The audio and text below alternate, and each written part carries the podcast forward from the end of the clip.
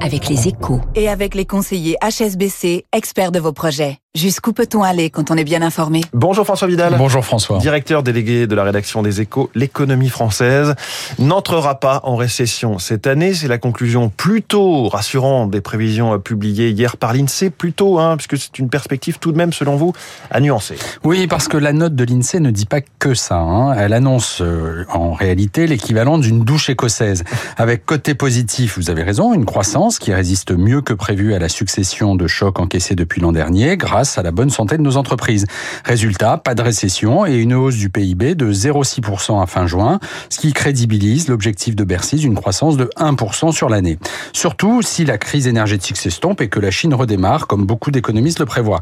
Voilà pour les bonnes nouvelles. Mais les experts de l'INSEE sont aussi beaucoup moins optimistes sur l'inflation. Certes, son pic est désormais derrière nous, mais elle ne disparaîtra pas comme par magie. La hausse des prix devrait encore s'établir autour de 5% à la fin du printemps. Et donc, pas de quoi calmer les inquiétudes sur le pouvoir d'achat. Non, d'autant que le moteur de l'inflation est en train de changer. Si les prix de l'énergie devraient continuer à s'assagir, les prix alimentaires, eux, n'ont pas fini de flamber.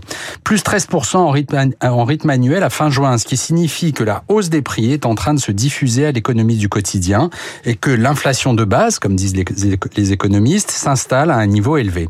Le retour vers les 2% jugé compatible avec la stabilité des prix n'est plus attendu désormais avant fin 2024, selon le gouverneur de la Banque de France. Une très mauvaise surprise pour les Français d'abord, qui vont devoir apprendre à vivre dans la durée avec une inflation significative, et pour l'économie dans son ensemble, car c'est la promesse que le tour de vis monétaire engagé par la BCE depuis l'été dernier pour juguler l'inflation précisément est loin d'être terminé. Merci François Vidal. La une de votre journal Les Échos ce matin sur le plongeon du commerce extérieur. Je donnais le chiffre 164 milliards de déficit pour la France. On en reparlera avec David Barou tout à l'heure à 8h-5. Merci François Vidal.